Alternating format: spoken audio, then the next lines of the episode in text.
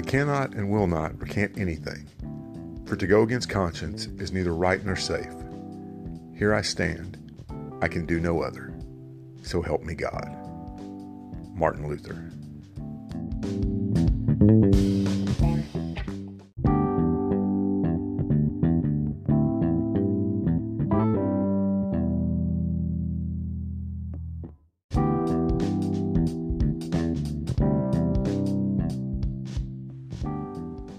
Welcome to the Revisionist History Podcast, where we set the historical record straight no matter who it might offend. I'm Paul, and in today's episode, we're setting the record straight, historically speaking, on a man who has been elevated to near sainthood over the past 500 years. Let's look at some pervasive myths about Martin Luther, hero of the Protestant Reformation. Obviously, your view of Martin Luther will be colored to at least some degree by which side of the Protestant Catholic divide you fall on. Thankfully, that divide has narrowed greatly since Luther's time, but it still does exist.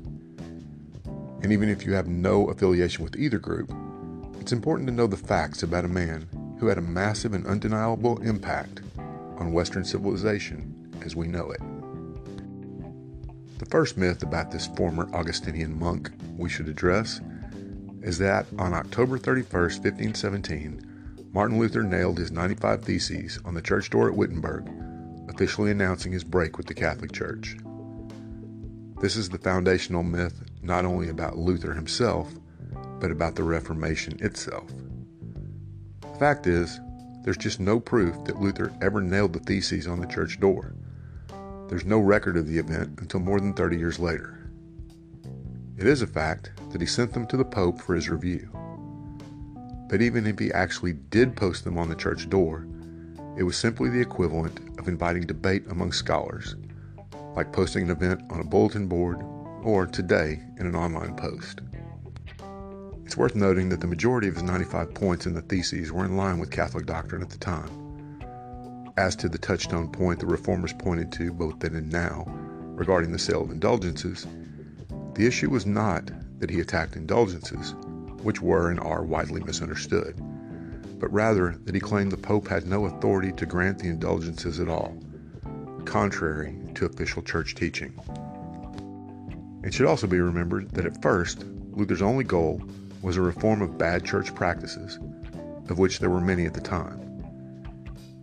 Had he and Johann Eck, the papal representative who opposed him, not gotten into such an intractable battle of wills, Luther might today be seen as a church reformer in the mold of St. Francis of Assisi, rather than a heretical rebel by Catholics and a savior by Protestants, because there would be no Protestants.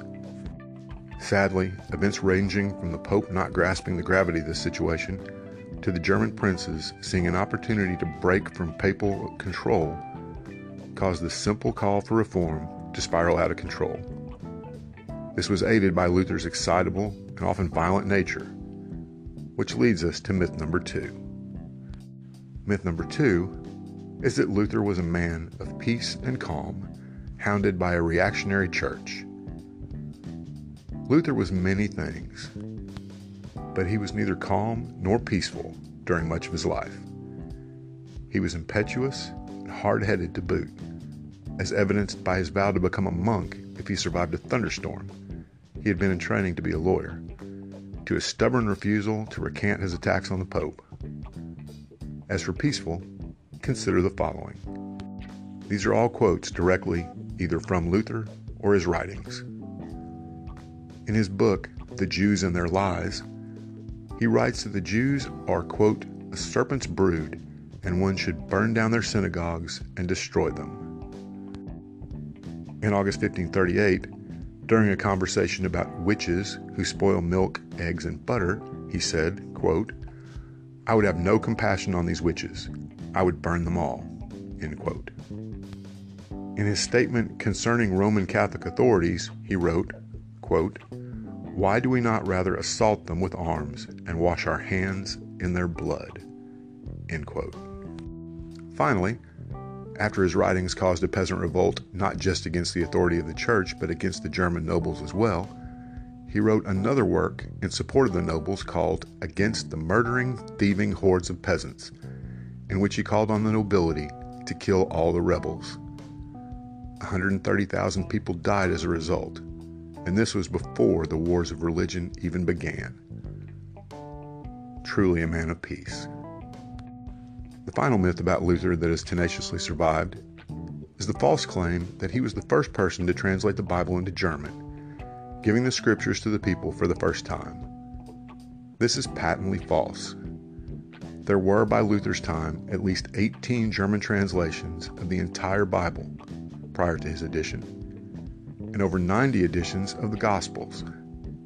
However, Luther's fame and the new printing press made his edition famous, and thus the only one people remember. It also played into the further myth that Luther was giving the Word of God back to the people after the church had withheld it from them for so long. Now, there are many more myths about Luther out there. His Here I Stand quote from the epigraph of this episode probably never happened. But these three in particular show that rather than a saintly reformer, he was often an impetuous, angry divider who harmed Christendom as a culture and Christian unity as well in ways that may never be reversed. This is not what many want you to know, but history bears it out.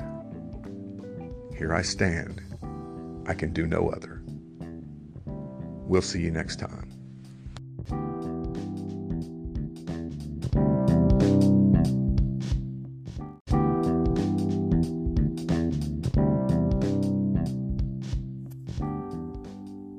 Thanks for listening to today's episode. I hope you found it both informative and entertaining. If you'd like to help us keep episodes like this coming, please consider clicking on the Support This Podcast link in the show notes. Thanks a lot.